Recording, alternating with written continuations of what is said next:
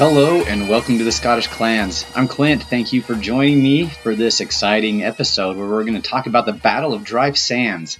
What a what a action-packed story this is. And it's not just the battle itself, but the lead up to the battle as well. That's that's action-packed. All right, before I get too far into things, I'm going to give a shout out to my sponsor, USA Kilts.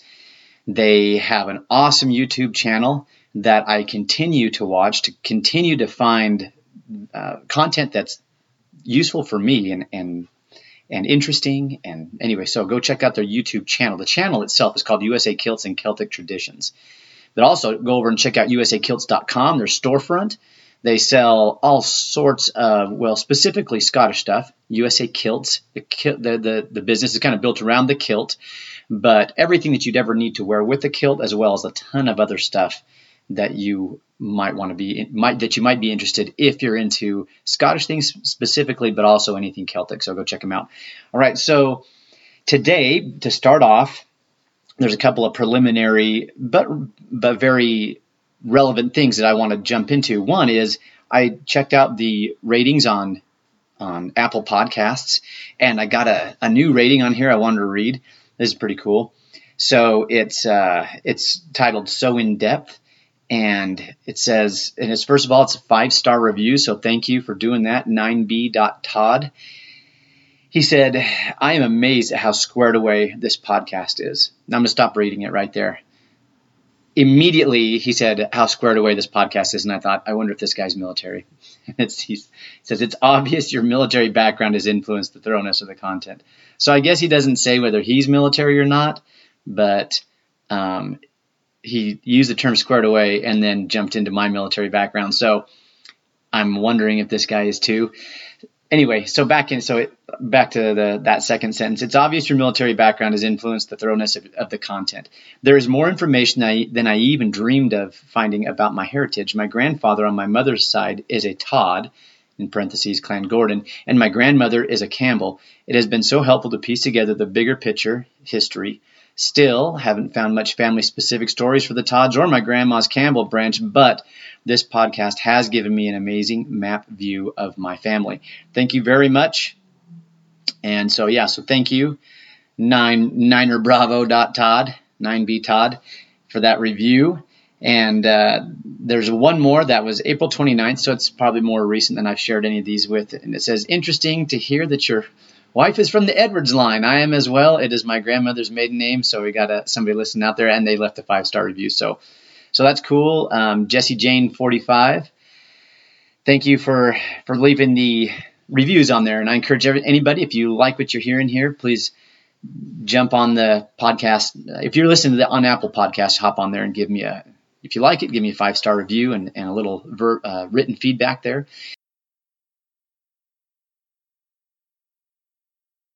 Anyway, I just thought I'd share that with you. Thank you for leaving those reviews, the, the two of you that I mentioned. Now, um, here's so there's a couple other things. One, as we get into this episode and we start talking about the Johnstons, this is a, an interesting moment to point out something that's that we've talked a lot about, both in the podcast and on the Facebook group, and that is that. So I have Johnstons in my family tree. However, there were Johnstons. The Johnstons of Annandale weren't the only Johnstons in all of Scotland. And I can trace mine back to Fife, and I can't go any farther back than that. And so I, I don't know for sure that the Border Johnstons that are so famous or infamous, depending on how you're looking at it, I don't know if I connect back in with them. And so I'm not going to claim that I do.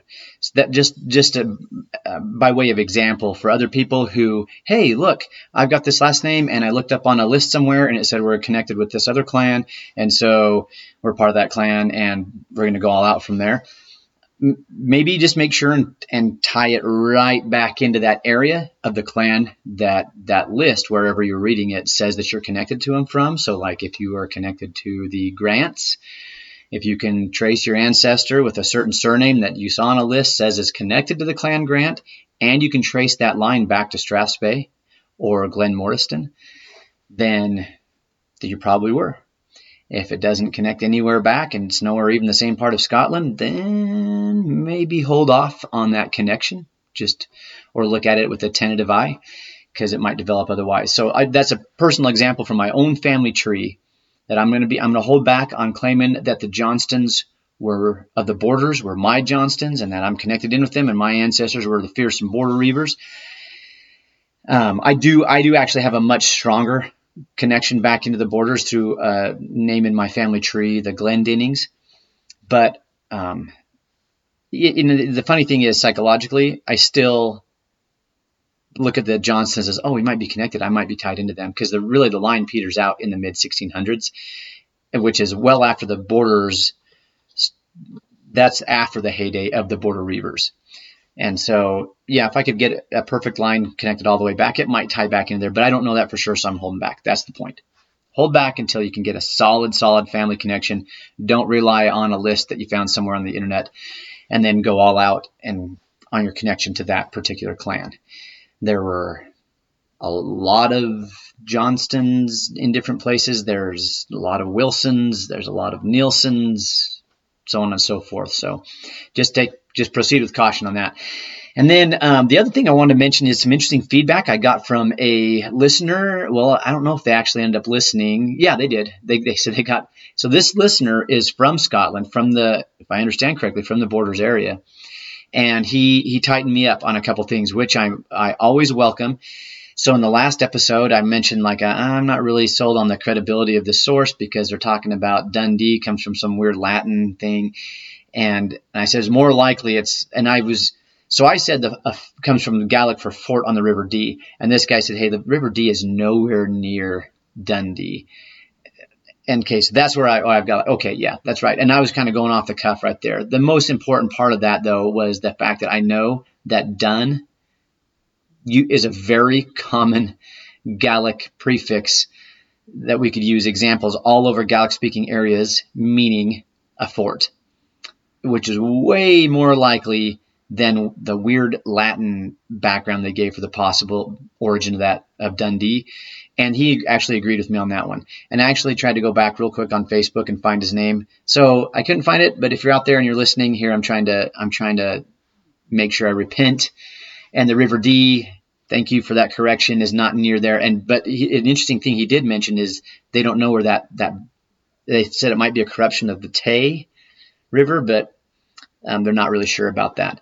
Anyway, just pointing out that the Gaelic origin of Dundee is probably is way more likely than a Latin origin.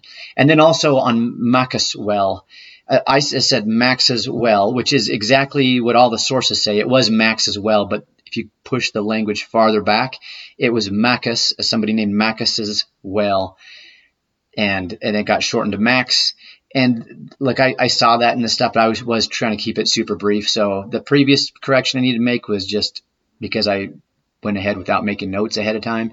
And this one was just I didn't give you the whole thing because I'm trying to stay brief. So that was intentional. And it, and the actual the well that they probably get the name from was not in the same part where from Nithsdale. It what the well wasn't there. Then eventually they got territory over Nithsdale, and that was a separate thing. But I was, I was trying to keep it super brief as far as origins were concerned. But somebody who actually lives in that area, walks those paths, reached out, said, Hey, here's a couple things you might want to know. So I thought, you know what? I probably ought to bring that up in the beginning of the next episode. So I hope that you're pleased with my, uh, my, try to reform that a little bit. All right. So not wanting to waste too much preliminary time on this, just thought there's a couple points that were relevant to what we're going to get into. So let's jump into it. Now, in doing this, I'm going to read, guys, I know, don't anybody cringe, especially you scholar types out there, but I'm just going to read this straight off the Wikipedia page. And here's why. I traced down different sources for this battle and they were fine, but the Wikipedia article brings the different sources and the dif- different details and the backstory and everything all together rather nicely. And so I'm just going to go with whoever put in the work to make this article and write this up, I'm just going to go with theirs, okay? So um, there might be a better account of this somewhere out there, but not that I was able to find. So without any further ado, I'm going to start with a part of the background because the backstory is actually really important leading up to the battle, and then we'll read about the battle, and then I'll probably try to wrap it up right after that. And if there's any interesting points about this this event that needs to be pointed out and, and discussed, and it creates some maybe a, a, springboard for a discussion that's relevant to this podcast and talking about the nature of clans. We'll do that in a follow up episode. All right, so in 1585, John Maxwell, 8th Lord Maxwell, was declared a rebel for having quarreled with the Earl of Arran, who was a favorite of James VI of Scotland. A commission was therefore given to Johnston, Lord, Lord of Annandale, who was then the warden of the West Marches. Because Maxwell had numerous vassals and friends, it was thought necessary to send two bands of mercenaries to support Johnston. However, these two companies that were commanded by Captains Cranston and Lammy were attacked at Crawford Moor and cut to pieces by a party of Maxwell's who were under the command of Robert Maxwell, natural brother to the chief. He followed up this advantage by burning Johnston's Lochwood Castle. In a subsequent conflict, Johnston himself was defeated and taken prisoner and is said to have died of the grief at the disgrace which he had sustained. Maxwell, who was soon restored in the king's favor and obtained the wardenship of the West Marches, I didn't read that right. Maxwell was soon restored in the king's favor and obtained the wardenship of the West Marches. He subscribed a bond of alliance with Lord James Johnston, son of the slain Lord Johnston, and for some time the two clans lived in peace. However, the feud was revived in 1593 when Johnston of Wamphray, and I don't know if I'm Wamphray, I don't know if I'm pronouncing that right, who was a relation of Lord Johnston, along with some friends, went to Nithsdale and took away a horse which belonged to Crichton of Sanquhar.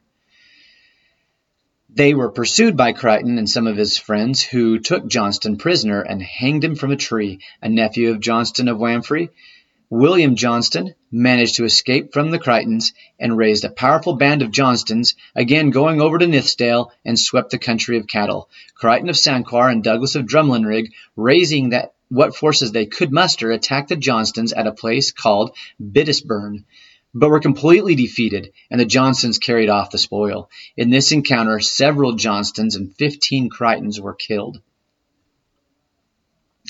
The men of Nithsdale resolved that they would apply to Lord Maxwell for assistance and protection. However, Maxwell would not easily embrace their cause because of his recent reconciliation, reconciliation with Johnston. They overcame this by entering into a bond of manrent with Maxwell and therefore became his followers and liegemen. In return, he granted to them a bond of maintenance or protection in which he bound himself to maintain them in their feuds. Some of the most powerful families in Dumfriesshire therefore became vassals of the House of Maxwell, including, now, like I've been doing, I'm going to do my best with the names and the place names, the names of the people and the place names. Um, I, once, once again, I welcome correction. If you've got a better pronunciation for this because you're from Scotland, you know exactly how it's pronounced, please, in whatever you're listening to or on the Facebook group, comment, make make the corrections in the comment. So here we go. Here's here's the men who became vassals of the House of Maxwell. Kirkpatrick of Closeburn, Douglas of Drumlanrig, ancestor of the Duke of Queensberry, Crichton of Sanquhar, ancestor of the Earl of Dumfries, Stewart of Castlemilk, Stewart of Garlies, ancestor of the Earl of Galloway, the Murrays, Lord Annandale, Grierson of Lag, Gordon of Lochmaben, and many others in the southwest of Scotland, all binding themselves as vassals of Maxwell. Johnston was subsequently informed that Crichton, Douglas, and a number of others had put themselves under the protection of Maxwell, and the warfare between the rival clans was instantly renewed. Buccleuch, chief of the Scots, who was a near relation of Johnston, came to his assistance with his clan, which not only included the clan Scott, but also the clan Elliot, clan Armstrong, and clan Graham. Johnston, having been reinforced, he surprised and cut to pieces a party of Maxwell's who were stationed at Lochmaben. Among the slain was Robert Maxwell, brother of the chief who had burnt Johnston's castle at Lochwood. The Maxwells had taken refuge in Lochmaben Church, which they defended for some time until the Johnstons burnt the church and everyone inside it. All right, I'm just going to take a brief pause before we actually get to the account of the battle, and I'm going to give a little more in depth shout out to my sponsor, USA Kilts. So, right now, I'm looking at their their YouTube page, USA Kilts and Celtic Traditions, and so I'm just going to give you kind of a sample of what they've got available on here. I think it's some really cool stuff. Um, it's it's content that I still consume. I'm not just uh, I, anyway. I like I like their stuff. The the one just to show you the breadth of their content, they have one that says the greatest swordsman was Scottish, and so there you're getting to more like history of this of Scotland stuff. Whereas um, another another title that you have on here is the 1920s vintage style with kilt. How do you add a Peaky Blinders 1920s feel to your kilt outfit? So these are the, these are this is great input from people who know this is what they do. It's what they're passionate about. Go on there and check out some of their content. Scottish culture, history, and actually stuff about wearing kilts.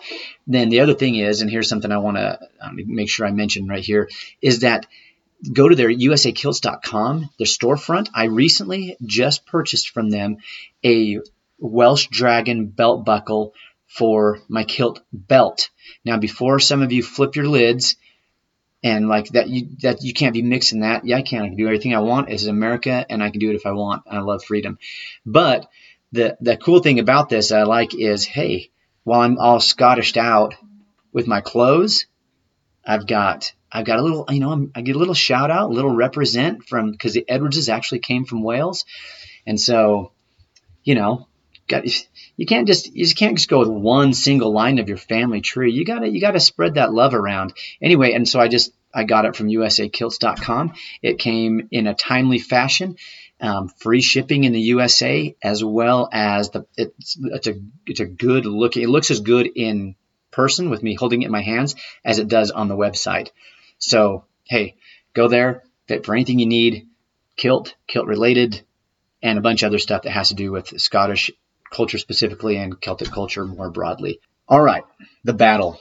Lord Maxwell, highly incensed by this outrage, entered into Annandale with 2,000 men, including all the barons of Nithsdale and also some royal troops. He apparently offered a reward of a 10, 10 pounds land to anyone who could bring him Johnston's head or hand. The Scots were a fierce and warlike clan, and Dame Margaret Johnston, being a daughter of Buccleuch, okay, there's the correction, daughter of Buccleuch, 300 Scots came to join Johnston of Lochwood. As Buccleuch made his, made, was away, they were led by the Laird of Elibank. They were joined by two of Johnston's retainer, retainers near Lockerbie, Johnston of Kirkton, who had a large following, and Johnston of Lockerbie, who had 50 men. They were also joined by the Grahams from the debatable lands, who were apparently always ready to fight the Maxwells. Johnston took the high ground above where the Dryfe joins the Annan. Upon Maxwell's approach, a small body of the Johnstons came forward from the rest and taunted the Maxwells, who were then tempted up the slope. The Johnstons, Scots, and Grahams then left the heights and rushed down on their enemies. A desperate conflict took place in which Johnston gained the victory. Lord Maxwell apparently performed quote unquote prodigies of valor, but was among the slain. Many of his followers were also slain. The barons of Lag, Closeburn, and Drumlanrig escaped thanks to their horses. According to Marchbank, 700 Maxwells were killed in the battle. John Pollock, son of the chief of Clan Pollock, was killed supporting the Maxwells. Some who escaped are said to have had quote unquote Lockerbie licks on their faces, caused by being slashed by the swords of pursuing horsemen. However, it is likely that Johnston's losses were also heavy, as in 1594 he obtained a respite from the king for himself and just eight score, meaning 160, surviving followers. Among those killed on Johnston's side was Bell of Alby, who was killed whilst in pursuit of the Maxwells. According to the New Statistical Account of Scotland, the Alby thorn was planted on the spot where Bell of Alby fell, which was within 500 yards of the church. Okay, the aftermath. Lord Maxwell's cousin, William Maxwell, 5th Lord Herries of Terregles, Terregles, ah, sorry, I'm butchering that word, uh, became the next warden of the West Marches. He ignored the respite and tried to capture Johnston's followers. In doing so, he kept the country in a state of confusion, and as a result, the king superseded him as the warden with Johnston himself. Oh, the king superseded him as the warden with Johnston himself. So, okay, you're not the warden anymore. We're going to put Johnston in. Douglas of Drumlanrig could not forgive the defeat at Dryfe Sands, and on 13 July 1597 attacked Johnston with his assisters, but failed to capture two rebel Armstrongs. As a result of this fight, Johnston was deprived of the wardenship, but it was given to his ally, Sir John Carmichael. In 1608, Sir James Johnston now the Warden of the Marches, met up with John Maxwell, Ninth Lord Maxwell, who was the son of the slain warden at Tinwald, for the purpose of ending the feud peace, peaceably. However, Maxwell shot Johnston and then fled to the continent. When he returned, he was executed in Edinburgh in 1613 for high treason and for the slaying of the Warden of the Marches. Between 1591 and 1594, the peace in Scotland was disturbed on several occasions by the activities of Francis Stuart, 5th Earl of Bothwell. This resulted in a serious, serious revolt of the Catholic dissidents in the northeast. However, with the death of Lord Maxwell, who was a staunch Catholic, at the Battle of Dryfe Sands in 1593 and the fall of the Northern Earls after the Battle of Glenlivet in 1594, the Catholic cause was destroyed. Okay, so that concludes my reading of the Battle of Dryfe Sands.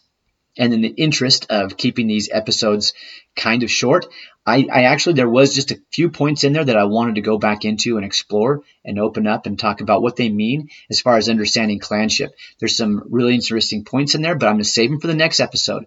Also, I know that I said I was only going to do episodes once every other week and work on some YouTube videos. And then I said that right before I got into a a, an episode on the Dryfe Sands that I Battle of Dryfe Sands that I knew I couldn't complete in one episode, and had to break it into parts. And I don't want to space episodes that are all on the same subject. They're part of a series. I don't want to have weeks in between those. I just want to pounce it, uh, pounce on it, get it all taken care of, and then I will move into a a more. Um, so you'll have two episodes a month with the intent of putting some some more YouTube um, content out there. I have three episodes or three YouTube videos uploaded already. So if you want to do that, go ahead and check out the Scottish Clans um, YouTube channel. And I have the three videos. And basically, it's just these podcasts with some visual aids thrown in because I know that not everybody has a map of Scotland imprinted in your mind and pictures of castles and cool places where these things took place. So there you have it. That's how we're going to do it. I'll do the follow up episode next week hopefully, God willing, the creek don't rise. And until then, Mar sin leibh an-dràsta.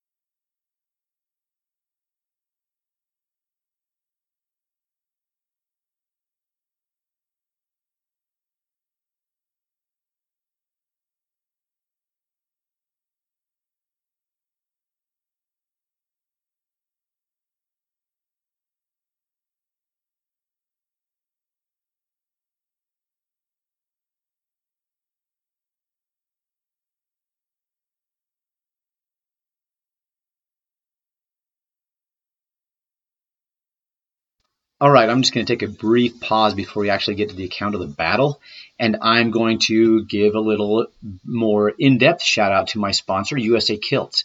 So right now I'm looking at their their YouTube page, USA Kilts and Celtic Traditions, and so I'm just going to give you kind of a sample of what they've got available on here. I think it's some really cool stuff.